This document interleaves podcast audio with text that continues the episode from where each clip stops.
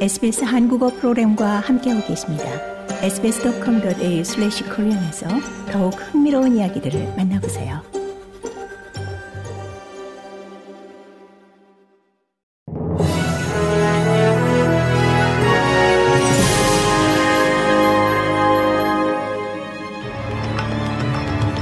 (10월 26일) 목요일 오후에 SBS 한국어 뉴스 간추린 주요 소식입니다.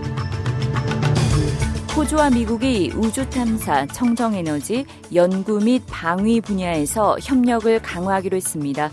앤소니 알바니지 호주 총리와 조 바이든 미국 대통령은 백악관에서 정상회담을 하고 신생 기술과 최첨단 연구의 중요성을 강조했습니다.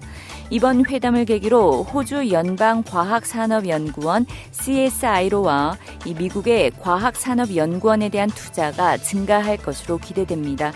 알바니지 총리는 다음 달 4일부터 나흘간 호주 총리로서는 7년 만에 처음으로 중국 베이징을 찾아 시진핑 중국 국가 주석과 회담할 예정입니다.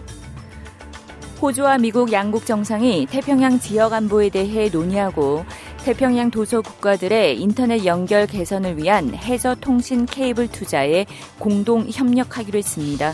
구글이 태평양 연안 국가들로 연결되는 해저 인터넷 접속 케이블 건설 계획을 발표했으며 호주는 이 프로젝트에 5천만 달러를 미국은 1,500만 달러를 투입할 예정입니다. 오커스 차원에서 추진되는 잠수함 협정과 관련해서 바이든 미 대통령은 미국 의회의 승인에 자신감을 내비쳤습니다. 네타냐후 이스라엘 총리가 모든 이스라엘 시민들에게 무기를 들라며 하마스 섬멸을 위한 지상전을 예고했습니다. 다만 지상군 투입 시점과 규모, 방법은 공개하지 않겠다고 말했습니다. 한편 유엔 안보리가 이스라엘과 하마스 간 전쟁과 관련해 결의안 채택을 논의했지만 또다시 무산됐습니다. 미국과 러시아는 상대방의 결의안에 반대 입장을 고수하다 끝내 접점을 찾지 못했습니다. 미국 권력 서열 3위인 하원 의장에 공화당 내 대표적인 친트럼프 의원으로 꼽히는 마이크 존슨 의원이 선출됐습니다. 공화당 사선 의원인 존슨 의원은 하원 의장 선출 투표에서 재석 의원 429명 가운데 공화당 소속 의원 220명 전원의 지지를 얻어 하원 의장에 당선됐습니다. 이에 따라 의장 공백에 따른 하원 파행이 22일 만에 마침표를 찍었습니다. 존슨 신임 의장은 취임 일성으로 이스라엘 지원을 강조했습니다. 고국의 윤석열 대통령이 사박 6일 사우디아라비아와 카타르 국빈 방문 일정을 마치고 오늘 오전 성남 서울공항을 통해 귀국했습니다.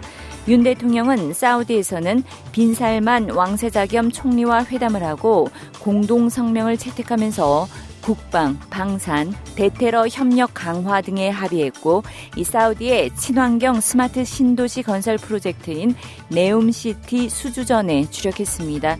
카타르에서는 타밈 국왕과 정상회담을 통해 두 나라 관계를 포괄적 전략 동반자 관계로 격상시켰고 국방, 방산 분야까지 협력을 확대하기로 했습니다.